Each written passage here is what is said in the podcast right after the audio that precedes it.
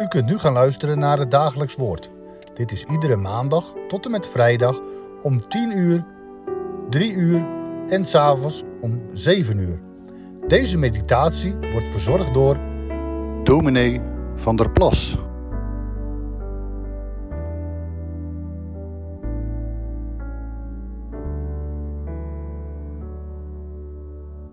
Hartelijk welkom bij Dagelijks Woord.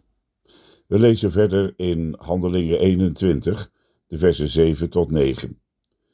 Nadat wij de reis per schip vanaf Tyrus volbracht hadden, kwamen wij aan in Ptolemaïs, begroetten de broeders en bleven één dag bij hen. De volgende dag gingen Paulus en wij die bij hem waren daar vandaan en kwamen in Caesarea. We gingen naar het huis van Filippus, de evangelist, die een van de zeven diakenen was, en bleven bij hem. Deze had vier dochters, nog maagden, die profeteerden. We volgen Paulus op de voet tijdens zijn reis naar Jeruzalem. Van stad tot stad wordt hem verteld dat in Jeruzalem lijden op hem wacht. Maar hij laat zich daar niet door weerhouden. De Heilige Geest stuurt hem voort naar de volgende bestemming. Alles draait om Jeruzalem en Rome. Daar zal tenslotte het eindpunt van de reis voor Paulus zijn. Is hij daar als martelaar gestorven of heeft hij toch zijn plan nog kunnen afmaken om naar Spanje te gaan? Dat blijft voor ons verborgen. Het gaat er immers om in handelingen dat het evangelie in het centrum van de wereld gehoord zal worden. Daarom moet Paulus verder trekken op zijn weg vanuit Griekenland via Klein-Azië naar Jeruzalem en straks naar Rome. Opvallend om bij deze reis te zien dat het evangelie niet gebonden is aan één bepaalde plaats of één land.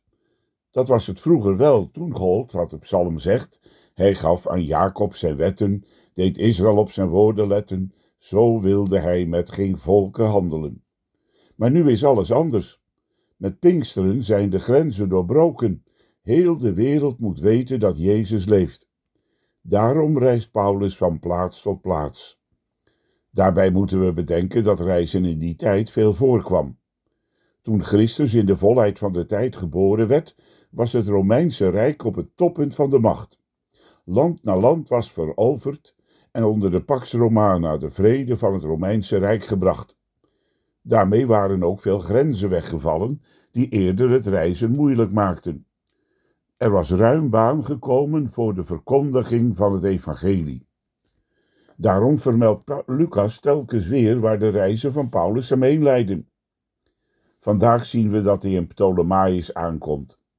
Dat is het tegenwoordige Akko, een havenstad ten noorden van Caesarea. Er is in die stad een gemeente ontstaan en Paulus zoekt de broeders daarop. Het zijn simpele woorden, maar ze geven aan hoe breed het werk van de Heere inmiddels is geworden. Overal onderweg vindt Paulus nieuwe broeders en zusters in het geloof. We kunnen ons indenken hoe zij elkaar dankbaar ontmoet hebben en van Paulus gehoord hebben over de voortgang van het evangelie. Precies zoals wij dat ook nu nog kunnen meemaken, wanneer we iemand uit de zending spreken, of wanneer we op reis ergens in een christelijke gemeente aankomen. Vooral ook voor de kleinere gemeenten in het buitenland is het dan altijd weer verrassend om te zien dat ook elders mensen, gezinnen, wonen die met wie zij hetzelfde geloof delen. Gods werk gaat door. En wanneer we in gesprek raken over de genade van de Heer Jezus Christus, kan er plotseling een contact ontstaan dat ver uitgaat boven een normale menselijke ontmoeting. Dan zijn we samen in de eenheid van het geloof en mogen elkaar bemoedigen en ondersteunen. Zelf heb ik dat dikwijls bemerkt in Oost-Europa, hoe waardevol het was om mensen daar te spreken en met hen te bidden, zodat ze ook zullen weten er wordt ons, met ons meegeleefd en meegebeden. Daarom is het belangrijk om ook nu, vandaag, te bidden voor christenen die op de bres staan in de strijd van het geloof. Dat kan ook onszelf helpen om de waarde te zien van alles wat God ons geven wil. Dat hebben we niet gekregen om voor onszelf te houden, maar we mogen het dankbaar delen met anderen om ons heen. Paulus groette de broeders. Dat doet denken aan wat we al eerder lazen. Ze namen afscheid en gingen in gebed. En ze hebben elkaar aan de Heere bevolen. Mooi is dat, wanneer we zo op elkaar betrokken zijn. Dat is voor Paulus geen vraag, want hij reist verder, van stad tot stad en van gemeente naar gemeente. Zo komt hij in Caesarea aan, waar eenmaal de Romeinse hoofdman over honderd Cornelius als eerste heiden tot geloof kwam. Die wordt niet meer genoemd. Misschien was hij ook wel overgeplaatst. Maar we treffen er een andere oude bekende aan, Filippus de evangelist. Hij was eerst tot diaken verkozen in de gemeente van Jeruzalem. Zo wordt hij hier ook nog genoemd. Maar toen de gemeente in Jeruzalem door vervolging uiteengeslagen was, had hij een nieuwe standplaats en een nieuwe taak van de Heer ontvangen. Hij verkondigde het evangelie in Samaria, totdat de Heer hem daar ook wegriep. Hij kreeg de taak om ons het voorbeeld van evangelisatie te geven.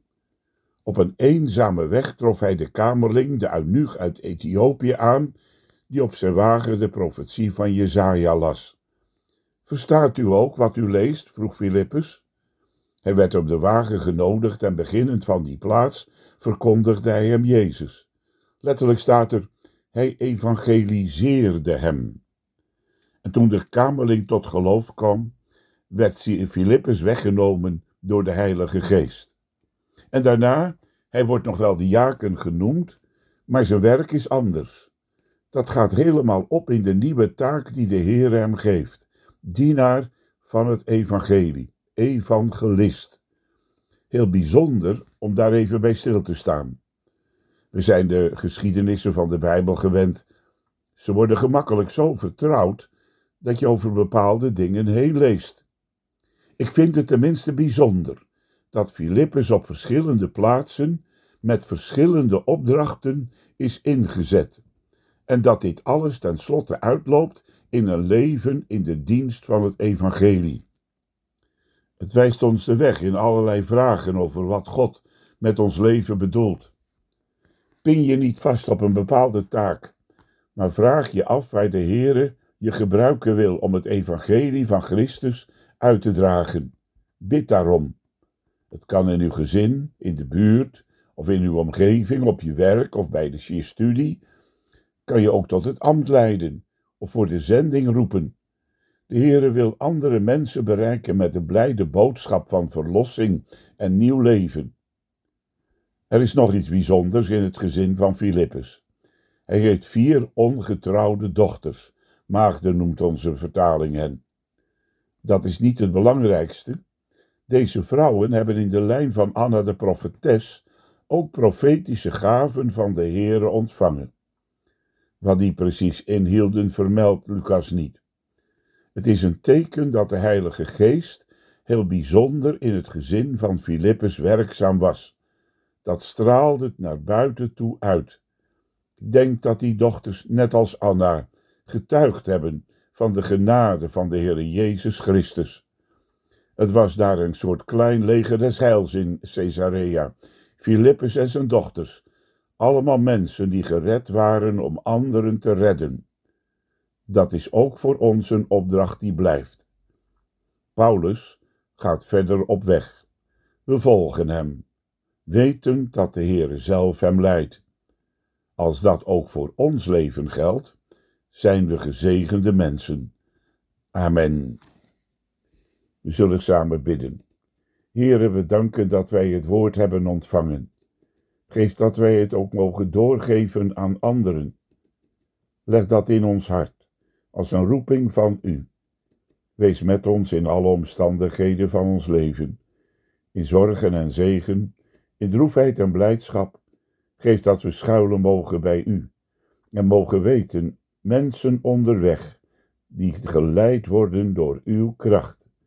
Schenk ons dan ook het geloof in ons hart en vernieuw ons van binnen, of geef dat we des te meer in dat geloof mogen leven. We bidden u voor hen die vaak in kleine gemeenschappen in het buitenland samenkomen rondom uw woord. We denken bijzonder aan de kerk die verdrukt en vervolgd wordt. Wil ook daar uw hulp en kracht schenken en zegen wat gedaan werd, wordt om hen bij te staan. Zie ons zo aan in Christus Aanvaard onze dank en hoor ons uit genade. Om Jezus wil. Amen.